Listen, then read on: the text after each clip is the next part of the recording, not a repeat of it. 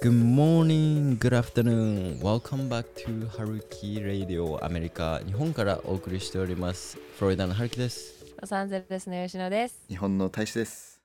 可愛いカードこれ。そう、吉野さんがちょっとすごい発見をしたんで、みんな聞いてくれ。すごい発見したっていうかなんかね、あのー私そもそももともとえっとなんだ環境のことちょっといろいろ気にして生活してるみたいな話を前のエピソードでもいろいろ喋ってたと思うんですけど、なんかそういうの船に常に言ってるから周りの人たちも結構私になんかプラスチックのものを渡したりとかしなくなってきたのね。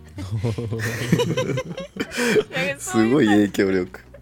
でもつなんかひたすら言ってるもんだからなんか何かしら物を渡すみたいな作業とかあの プレゼントとかも本当に物はなくなったしうんいいね、いいね、それはそれで。そうそう別になんかそうしてくださいって言ってるわけじゃないんだけどただ気を使ってそうやってくれてるんですごくありがたいんだけ吉ど野には絶対プロダクトを送るなって多分周りになってるんですよね、多分。そうそうそうすげえ。それ面白い。めっちゃ考えるな。そうでもねえ全然私はその何もらったことに対してえとか思わないし全く。ただうん。日常的に発言してるからあじゃあこっちの方が喜ぶだろうなと思って向こうがしてくれてることなんだけど。うんうんでなんかそのいつもそうやって気遣ってくれてる人からなんかスターバックスのカードをねなんかいただいたんですよ。吉野ちゃんにとかって言われて「いやありがとうございます」って言ってここにあのドリンク代入ってるから使ってねみたいな感じで言われて手元に来たカード見たら紙のねプラスチックのあのほらギフトカードって売ってるじゃないですかうんスターバックスに。うん。そのカードが紙になっててあのそれがまずえすげえって思ってスタバさうんんやりよるなって、うん。ずっとカードでなんかオンラインであの電子のギフトカードっていうのは多分あある。と思うんだけどう今、ん。ある。そう。電子がやっぱ最強だなとか思いながら、うん。ありがとうございますって受け取ったらまさかのそのカードはただの紙ではなくそのね表にね This plantable card is ready to grow って書いてるの。でこれプランタボーってプラントができる、植えたらこう植物が咲くカードなんですっうんうん。て書いてるのね、すごいよなこれ。はあと思って。なるだ。え嘘じゃんと思って。うん。で後ろの説明見たら「How to grow wild, wild flower」っていう花が咲くカードなのね。で後ろ見たら「Moist and card」なんかえっ、と水でこのカードを濡らしてうんうん「Plant just under the soil soil surface in a sunny spot and water regularly」って書いてるの。だからもうポットの中にソイル肥料肥料だっうん。け、入れてその中にこれ入れて定期的に水やったら花が咲いちゃう。面白い。これあのしあのインスタのストーリーでもいいんで、ちょっとあの、あげる。あの成長具合一回見たいあ最初そうだね最初カード突っ込んでて、うん。うん。何これみたいな。本当だね。とって吉野さん頭おかしくなっちゃったのかなみたいな。ちょっと思われるっすよ多分最初。カードを突っ込んでみたいな。いいよ。誰にどう思われたでもすごいこれは。すごいねこく見たられ。ね種がねちゃんと入ってんだ。この紙の間に。す確かに入ってえるちょっとデコボ感があるもんあそうそう。なこのカード。わかる？ない。んなんとなく。なんかやっぱそのカードって今まで使ったら捨てるしかなかったから、そううんその次がなかったからこれで今次ができたからすごい新しいこの紙はじゃ感あ水で溶ける的なそういうあれなのか。だね多分そうだこの紙の素材も。で大体さそのあのなんだろう。他にもその紙とかをな土に帰らせる方法ってコンポーストっていうものとかもあるんだけどじ、大体こういうインクが使ってあるともう土に帰らないっていうのが結構多かったりするのね、だからうん。これもらった時に、ああでもやっぱりインクもついちゃってるし無理かなと思ったらまさかの自分で家でなんなんかこう消化できるっていう。すごいなスターバックススターバックスって思ってずっと感動して一日中見てたこのカー確かにすごいこれは。ドこれってインクガートが考えるじところがすごいよね そもそそうも。もうなんかき極めてるし極めていってほしいしもっと。なんか最先端をずっと言ってほしいそういう。すごいね。だけどスタバのプラスチックのコップはやめないっていうね。プラスチックのコップ？うんカカカッププラプラスチックじゃないですか、カッずっと。ああそうだね。見た目が見た目がいいから。ああそうだねあのブルーボトルコーヒーはアイスコーヒーも紙コップに入れてくれるんだよ。あそうなんですか。うん。まあ確かに途中からだんだんこうしおれてくるけどねこあの紙コップがアイスだと、あとなんかストローも紙ストローって結構嫌われがちですよね。やっぱなんかねちょってなるから。そうだね。味もなんか変わる気がする。はいはいはいはいな試行錯誤でやってるんだけど。そうですよね。ね。いやーでも本当今。ここ最近で一番嬉しかったか日本で最近話題になってたのがうん。あのレンタルカップの貸し出しができるっていうのが。えこれもスタバじゃなかったかな？スタバだね。スタバがやば始めいねスタてーバックス。タンブラーに入れてそのタンブラーをだから店頭に返せる。あそれいいあねらあらずにポイみたいななんかねまだね一部でしか確かやってない。その店でレンタルできてそのまま返せればいいですよねって、言ってたね。うん。あのなんかボトルのキープみたいないや居酒屋の、はいはい。はいうんうんうん。でもそしたらなんか限界あるよねみたいな話をしたよね。してましたね。ね。スタバとどっかが提携してた気がするんだよな。ちょっとここまだし今パッと思いついたから調べたんだけど。へこの間ニュースで見てあこれ面白いと思った。月額制とかだったりするのかな？いつでいやも多分そういうのなかった気がする。本当になんか借りた以外の場所でも返せるみたいななんか感じだった気がするんだけど。もうなんかサブスクリプションみたいな感じにしてコーヒーサブスクリプション買ってくれてる人はね。月々うん。レンタルコップもついてくるみたいなそれいいね。感じにすれば多分向こうもどれぐらい毎月サブスクリプションで入ってくるかっていうのが分かるから。そうだね。そういうシステム作れればいいですよね、なんか日本のネックはやっぱり移動がねくアメリカは車だから私も車で生活してるからなんかそのリユーザブルカップルとかうん何でもいろいろ持ってこうと思うんだけど乗せれるからね移動が楽だし。だけど日本にせで生活してるとやっぱり荷物限られてくるじゃない？やっぱ、ねそんなリュックいっぱいにして持っていくわけでもないからそこがやっぱり難儀だからね。こういうサービスが本当に定着したらすごいよね。多う分、ん。飲み終えたらレンタル開始日から3日以内に対象店舗に返却しないといけないみたい。じゃあそれあれですね。3日ごとにコーヒーみんな買いに来る感じになるんですね。ああそうだね。うんうん。未返却の場合は料金請求される予定らしい。要注意です皆さん。でもその日に返すだね。まああとはあれですね。どうこのプラスチックのカップが変わっていくか楽しみですね。スタバは。ね。うん。楽しみ。でも一番多分一番すごい大きい会社なのにここまで動きをこんなに早く出すって本当にすごいなといつも改めて思うね。いやマジそうですね本当に。うん。なんかもうケイラともなんかケイラにとって朝ごはんの場所になってますスタバが。あそうか そうよく言ってるね。スタバ以外のそのアメリカのなんかこうダンキンドそういうーナツああこれは前動画で見たねちょっとまあランクは低いスタバと比べると。だからその安いまあ値段はねそこまで変わらないんだけど結局なんかブランドが違う。スタバはどっちかというとちょっとちょっとラグジュリアスのラウンジ感が出てきてる最近は本当にでもダンキンドーナツはどっちかというと本当にファストフードカーフィーショップみたいな感じだから本当にホームレス多いしあの学生多いしみたいな。でなんかお客の層で中の雰囲気とかも全然変わるし。うんそうだね。だから全然なんか値段はねそのこまで変わんないんだけどブランドとかでもう全然違う。中の雰囲気が。ダンキンドーナツだけどコーヒーショップだ。そうコーヒーショップっていう立ち位置が結構強くなってきてる気がする。アメリカってコーヒーを飲むっていう文化が多分めっちゃ根強いからあーなんかうん。お店に行ってコーヒーがないことってまあないよね。確かに。絶対置いてる。なるドほどね。リップコーヒーは。あのエスプレッソとかそういうのはちょっとラテドできますかとかなってくると変わってくるかもしれないけどあのコーヒーは水感覚で絶対どこにもある気がする とりあえずコーヒーみたいな。あるかも。ね。確かに確かに。もうみんなクリームとかシュガーとかめっちゃ入れるのよ。マジで。コーヒーカップ半分だけコーヒー入れてあと全部ミルクと砂糖で埋める人とかめっちゃいるからね。いいね確かに。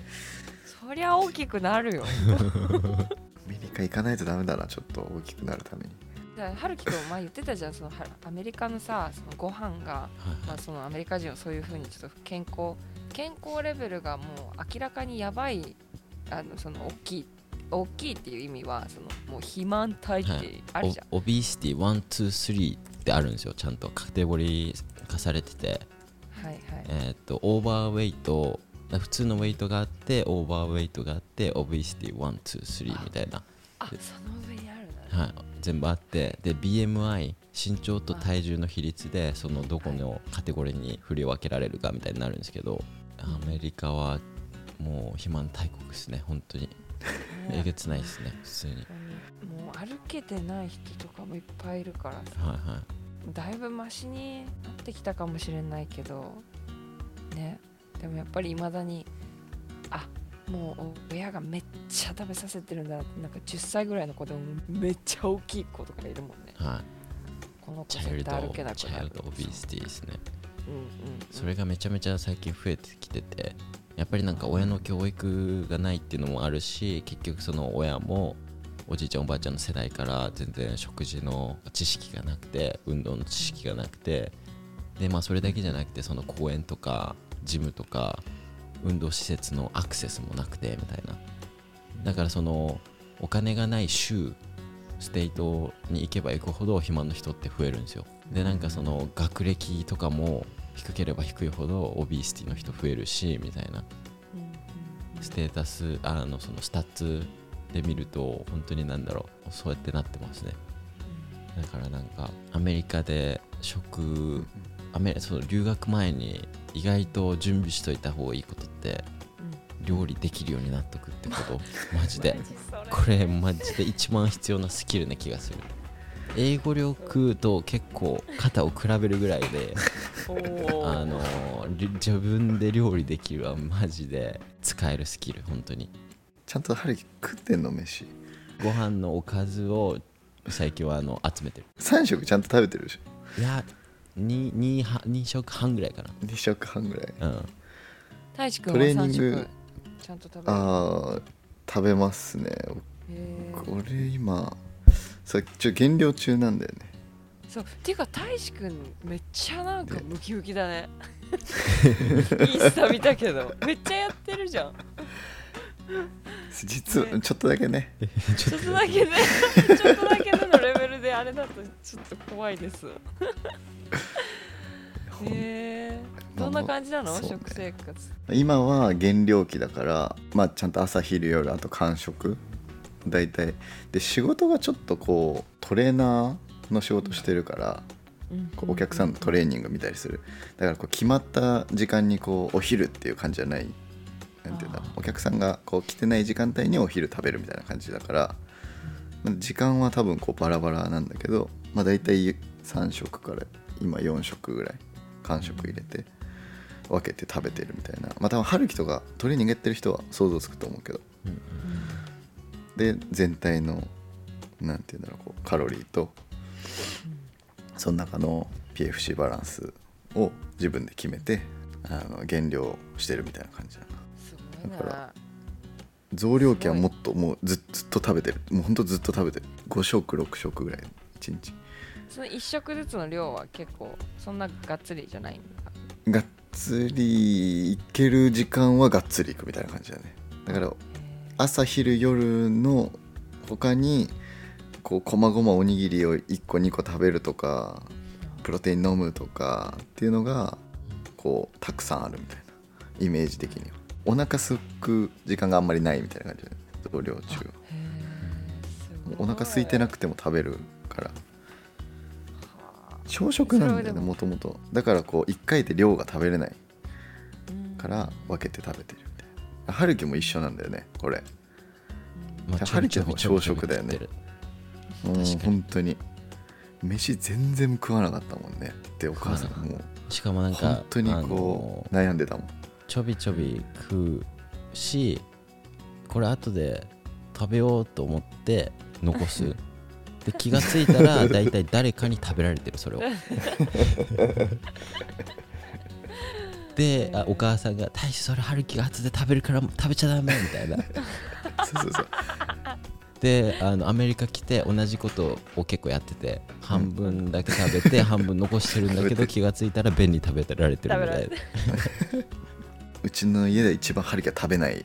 本当に食べなかった。飯を。好き嫌いも多いいや好き嫌いそう多くな多くはなくないいや上には上がいるぞ好き嫌い多いやつ。俺はいろいろあってきたから。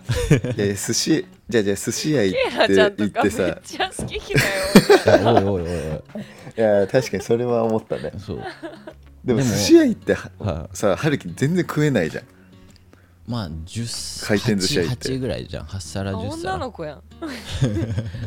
ええしかもあの聞いてる人に食べるものよあサーモン。ナスナスでしょ。ナスナスの漬物。ナスの漬物。乗ってるやつ。あるあるやんそれ。みんな多分みんな心あの当てはまるよ多いやなん分かああいうのが一番入ってくる体にさっと。あわかるわかる。いやあのね寿司屋行っても魚食わないのよ。確かに私割合はそっちかも。えマジで？卵とかずっと食べてる。卵とかシーチキン。卵ミートボーあルの安い人ね一番一人だけなんかお会お会計安いで。お前皿全部安い皿じゃんみたいな。でもなんか思ったのは多分あのープラントな人間なんだと思う。俺自身が。俺自身がその植物人間みたいな。で結局植物人間何食うかっつったらしょ植物を食うんだよ。うん。なんか野菜とかうん。プロテインにしてもあのシーズとか種とかそっち系の方が入ってくる体にめっちゃ。あでー。そっちの方が実はめちゃめちゃサステイナブルなエネルギーなんだよね。すごい長続きするエネルギー。だしもっと言うと本当のプロテインって種から始まるから。その牛とかそういうそっち系も種とかを食べて自分のプロテインを作ってるじゃん。でそれを俺らが食ってる。っていう流れじゃん。動物性のそうそう動物性のプロテインを食べてるんだよ。だからプロテインの最初オリジンをたどると種にたどり着くから結局なんかそこに最初バッていって食ってる方がなんかエネルギー持続性はあると思う。だけど多分種みたいな人間になるね。え魚が嫌いなの？そもそも。いや魚好きっすよ。何食べるの？だけどサーモンサーモンとあでも最近マグロもちょっとは食べれる。らへー マグロ食べるあの脂質が嫌いなんですよ。トロやだ。じゃあ。んま食べれないだから。でも魚の油はまだいけるんですけどあはあ。あの肉の油がすごい苦手。うちのお母さんと一緒だわ、だから神戸牛初めて帰って食べた時も全然食べれなかったそう。大志くんは全然問題なしそういうのは。いやでも俺もどっちかというと油苦手なんだよね、あそうなんだ。じゃあもうう、昔からあんまり食べてない。そうだからそういう多分俺らの家系は植物人間だと思う、うん。植物人間って言ったらあれになっちゃうのかな。なんか寝たきりのあれになっちゃうのかな。あのそうだねうんそうね。い意味変わあってくる。装から飾装飾系？うん装そう飾ね系だし朝食系だしまた違う意味が変わってくる結構装飾なんで。装飾。うん。ね。うん。そっかそっか。まあまあでもね。人によってね菜食菜食菜食だ。菜菜食だ食菜食鶏肉豚肉の方がぐらいだと思う。牛ってあんまり家で食べたイメージもないしね。うーん。確かに、まあ、たまにでいいと思う牛は。本当に。うんうん。そう昔ね俺がちょっとアトピーがあってねひどかったんですよ。ひどかった。マジでひどかった。もうマジでひどかった。本当にぐるねぐる巻きだった。ね。小学生の時。そう知ってる。そう。ぐるぐる巻きで学校行ってほんそう。もうあの長袖長ズボンみたいな。たそうそうそうそうそう。すごかったよね。うん。顔だけ頭。頭だけ顔だけ巻かれてないみたいな状態で。うん。いやマジであのミイラ男と同じよ。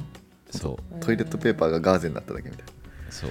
でトイレしょんべんするところだけしっかりこうスペースあってみたいな学校 v, の字になってるみたいな。学校行ってた。えそれはでな治ったの？それもあってあそれも治ったんだけどもう治ったというか、なんて言うんだろう。まあ成長とともにマシになったというかまあほぼ親の努力だよねこれはもう。食べるものとか、でそれで結構制限があったんだ食べれるものに、あったね。うん。うん、っていうのもある。うんそれでそもそもなんかこう慣れちゃって。食べれるものがこう少なくてみたいな。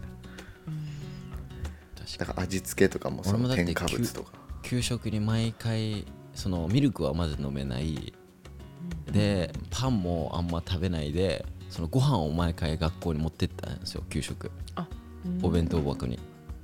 うん。だけどあの小学校のパンってうまいじゃないですか。なんか謎に。美味しい謎に美味しいじゃん。めちゃめちゃ。コッペパン。なんか毎ペ回その半分しかパンを食べない友達がいてで給食後に掃除時間が始まるんですけどその給食終わった後にそいつからこそっとパンもらっていっつも掃除時間にその半分のパン パン食ってました僕。かわいい かわい。いこそっと食べてるのがかわいい。でもだから先生にもバレないようにしないといけないから ポケットにパン入れてちょっとあの一口サイズに切ってちぎりながパッて口に入れて唾液で頑張って溶かしてやばい。まままままままで掃除してるふりみたいなのを結構ずっとしてましたそんなに食べなんか美味しいよねあれコッペパンなんかすごい俺も同じことやってたもん持って帰なんか余ったやつを持って帰れるみたいな。で持って帰りますって言って手挙げて持って帰って恋にあげますって言って 持って帰って自分で食べてるっていう。コッペパン好き兄弟。僕ら主食ずっとご飯だったんで出てこなかったから家で。家でパあンで珍しいから。そうそうそうそう。本当珍しい。なんかおやつだったんですよ僕らにとってはパンが。うん。そういうなんかないですか？吉野さんはその小学校の時の。気になる。あ給食？でもなんかちょっと隠れてちょっとこういうことやってましたみたいな小学校のぜ時全然隠れはしないけど そのパンのつなあれで言ったらなんか揚げパンが出る日あったじゃないですああーあかったあった。揚げパンの時って揚げパンとコッペパン2つ来なかった？セットで。いや。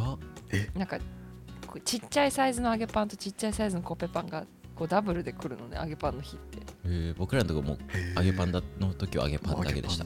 揚げパンだけだった。あうちコンビネーションで来るんだけどもうその譲れないのかな？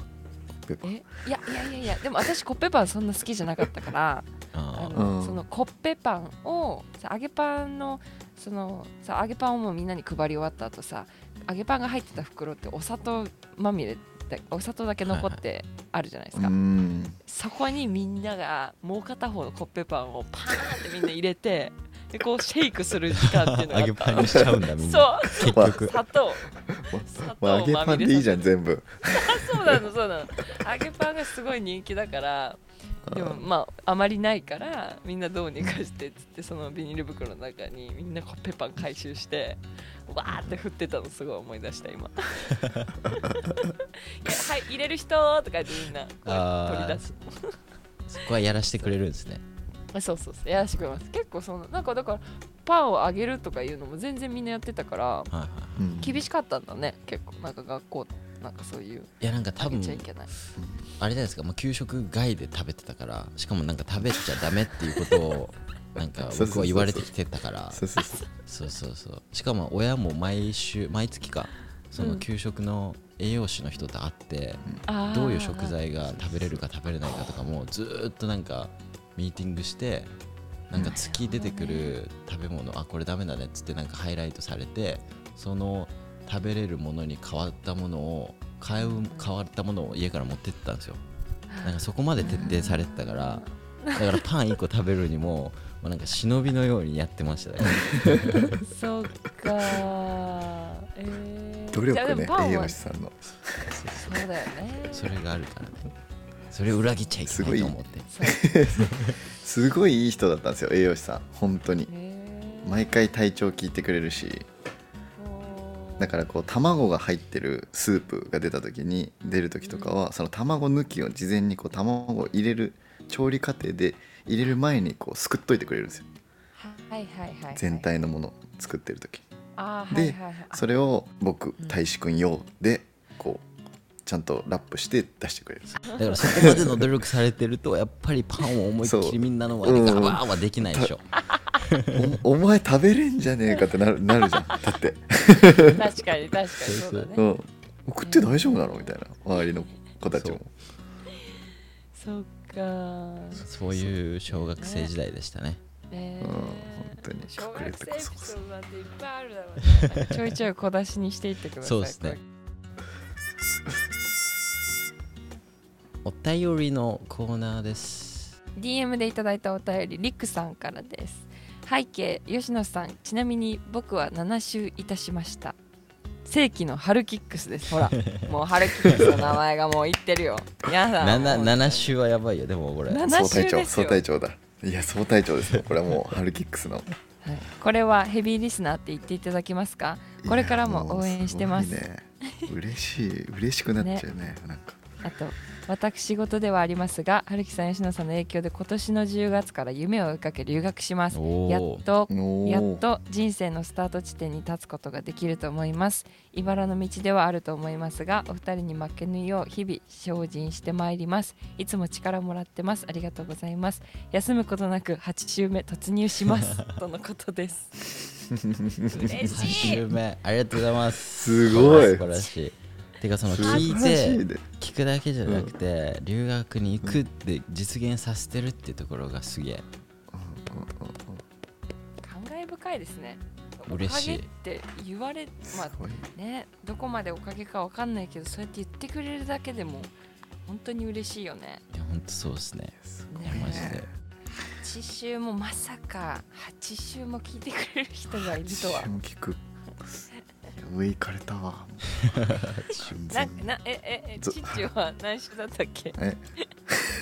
私あの3週ですね多分。はあ3週ぐらい。3から4週3週半ぐらいしてます。それでもすごいけどね確かに。いやー本当に。まあ質問っていう感じではなかったですけど報告でいただいておりましたのでまた。読ませていただきました。いや嬉しいですね本当に、うん。なんか留学の仕方っていう動画作ろうかなと思ってて、うんうん、もう本当にもうん。う学校のウェブサイトもうだから Google の画面から始めてはい学校検索入れてはいアドミッションっていうところ行ってリクワイアメント見てインターナショナルアドバイザーに E メール送ったら留学できちゃうんだよっていう動画。うんうんうんうん。うん本当に。うんだからもうなんかそうそれだけで結局留学ってできちゃうじゃないですか。うんだけどなんか意外とみんなその留学の一歩目がすごい大きな壁を自分で作っちゃってるっていうかうん。なんかほんなんかもう英語って聞くだけで英語のウェブサイトとか見るだけですっごいわーってなっちゃう人結構いると思うからなんかそういうところもちょっと今後うん。動画にできればなって思ってるんで。うんちょうど留学も最近始まってきたじゃないですか。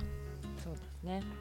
なんでそこのタイミングに合わせてねもっともっと留学のインスピレーションかなっていうのをまあポッドキャスト通して YouTube 通してインスタ通して配信できればなってめっちゃ思ってますね最近また。多分みんな留学さあ動き出すぞみたいなところのあれに入ってきてると思うからうん。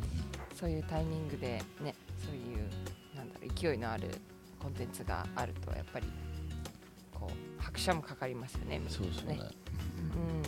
大志くん留学とかは興味なかったですか？え全然。いやこれからこれからやります。目指目指してるんで留あ学本当に？目指して。え本気ですよね。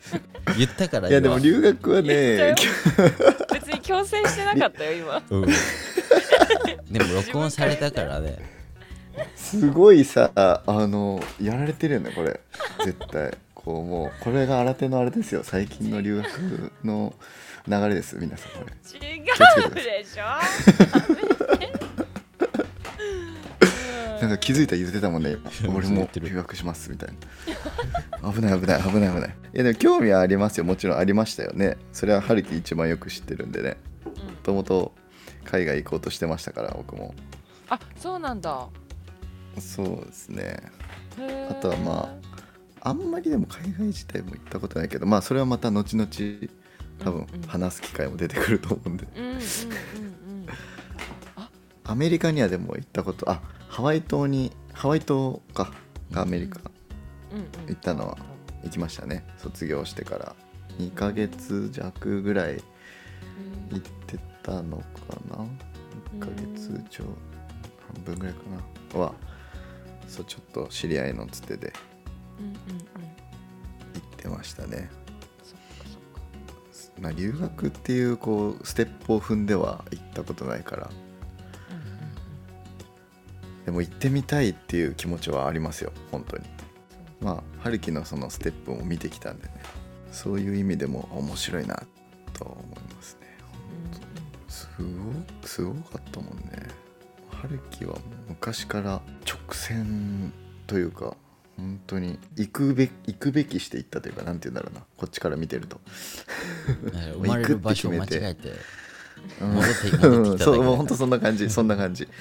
ああこいつは日本じゃないんだなみたいな。だからあ無事帰ったみたいな。無事アメリカに帰ったっつって。無事アメリカに帰った。いるべき場所に本当でもそんな感じだから家族も心配っていうよりはいやよかったねみたい 帰れましたね。な、うん、帰れました。よかったですみたいな。寂しいでしょ絶対。いや本当でもそうねお母さんはしもうお父さんも心配はしてるけど。いやでも本当今の生活というかもうそっちの方が合ってるとはみんな思ってると思ってるねこっち、うんうんうん、いやそれはねだってもう来て来てこっちで留学生としてやってたから YouTube もきっと始めたのもある？あるきくんそっちの方が強い？まあそうですね。多分日本にいたらやってないとは思うし多分違う方向にエネルギー使ってるだろうし。はいはいはいうんそうですね。こっちに来ないと多分表現するっていうことに楽しさを多分見つけれなかったと思ううんうんですねだからそうやって留学することによってこういう、まあ、メディアが始まってそこから輪が広がってコミュニティになってまたこうやって留学する人がどんどん増えていくっていうのはすごい嬉しいことですね本当に、うん。うんそうだよね。はいでなんか家の近くにも大学も、えっと、あるしフロリダの UFC、え UFC U ユニバーサル・オブ・セントラル・フロリダか UCF とかも近くにあって、うん。でアメリカで2番目にでかい大学とかなんで、うん。なんか普通にあの学生のサポートとかもちょいちょい始めようかなみたいな思ってます、うんそのなんか全オープンにやるわけじゃ多分ないと思いますけどうん。自分ができるところはちょいちょいサポートしてあげたりとか、うんもう多分うん。フロリダに結構長くいると思うんでちょっともう。ん。うんうなんで日本のコミュニティとかも学生から広げていければなみたいなうん。思ってるんで、うん。本当に。まあ何かあれば DM くれればうんうん。そうだね。フロリダできるところで。多いと思うよ多分フロリダ。そうです。多いです多いです。あとスポーツね。めっちゃ強いんで、スポーツ留学したい子とかも結構多いし、うん。結構あの高校生で夏ぐらいに来る子がいてでその子とはちょっとまあなんかちょっとサポートしようかなと思ってて、うん。えいいじゃん。本テスラで空港まで迎えに行ってあげたいんですよね、あそれいいね。いいねいいね。私もずっと言ってる。ジープで迎えに行ってあげたいみたいな。でもいかんいかんせんガス代とのあのあと走行距離のなんかリアルな部分突きつけられてできてないっていう。だからテスラだったらいいですよ。テスラにしましょうよ吉田さんも。いやいやいや大丈夫。大丈夫でなんで？自分。留学行ってジープ止まってたらすごいななんか。いやめっちゃよくすげえ場所来たなと思ってたそう。のこっちで留学コーディネートやるとき絶対ジープラ ジープのあのラングラーをはいはいを乗って迎えに行くそしたらさ到着した時のみんなのテンションってめっちゃ上がるじゃん爆上げわかんないけど爆上げカリフォルニアのジープラングラーだよ。めっちゃす爆ご上げじゃん。いね。超かっこいいじゃんっつってもうずっと私言ってたんだけど、はいはいはいまあもう最初にちょっとねプリウスっていうめちゃめちゃ あの燃費とあれがいいものを買っちゃったから。はいはい。買いづらいですね確かに。ねプリウスからもジープはねまあ半分ぐらい MPG も違うもんね。あ多分ジープ23とかあそうそう20ぐらいですよねもうそれぐらい。い多分プリウスプリウス50とかだから。4050 50だいぶ変わるっすね。今ガスも高いでしょ、はやばいなと思いながら。確かにでもそういうのマジ大切ですね。なんかその留学の一発目で本当なんだろうこういう生活ができるんだよっていうビジョンを見せてあげることによってや。っぱりエネルギー入るしモチベーション上がるしインスピもらえるし。なんでちょっとそれをちょっとなんかもうコンテンツにもなるしうん。普通にうん。YouTube とかも撮れるし、まあ、結局僕が留学できた理由もこっちにホストファミリーがいたからできたっていうところもあるから、うんそこの恩返しも込めてちょっとずつなんかそういうのもありだなって最近思ってるんで、いいと思います、はい、06やろうテスラで空港からボーンっつって。0マイルから60マイルを2秒ぐらいで行くんですよテスラって。すごい。でなんかじゅあの心臓浮くんですよ普通に。心臓はい胃か胃が浮く感じ。あのジェットコースターの。ジェやめてットコースター来たて。の生徒をそれするのはちょっとやめてもらっていいですか？しかも飛行機降りてまた？みたいな。その感じみたい心拍が上がりまくりだよね。そうね。はい。そうですね。はい、あとはその留学ね今大志くん言ってたけどその大志くんも気にな興味あった時があった。でもあの、うん。してないっていう状況ででも、うん。兄弟の春樹くんは留学してるじゃない、私うん。も留学した本人だけど私兄がいるんだけど、兄は留学したかったけど、してないパターンだったりするのね、だからなんかそういうなんだ同じ環境にいても、まあ、状況ってまあそれぞれ違うからなんだろう留学をするしないみたいな判断もいろいろあるじゃないなんかそういう話もこれからね兄弟だからこそこのなんていうの惚れるの？人2人をこう比較することって結構しやすいじゃない？環境が。ちょっと似てるからうん。他の他人同士よりかは。だからなんかそういうところでのなんかなんだろうそれぞれのなんだろう留学の選び方とかもこれからなんかどんどん話していけると面白いよね。確かに。これあれですね、あのん。吉野兄貴が出てくる ふりっすね。振り。そういう振り、でで出ない出ない出ない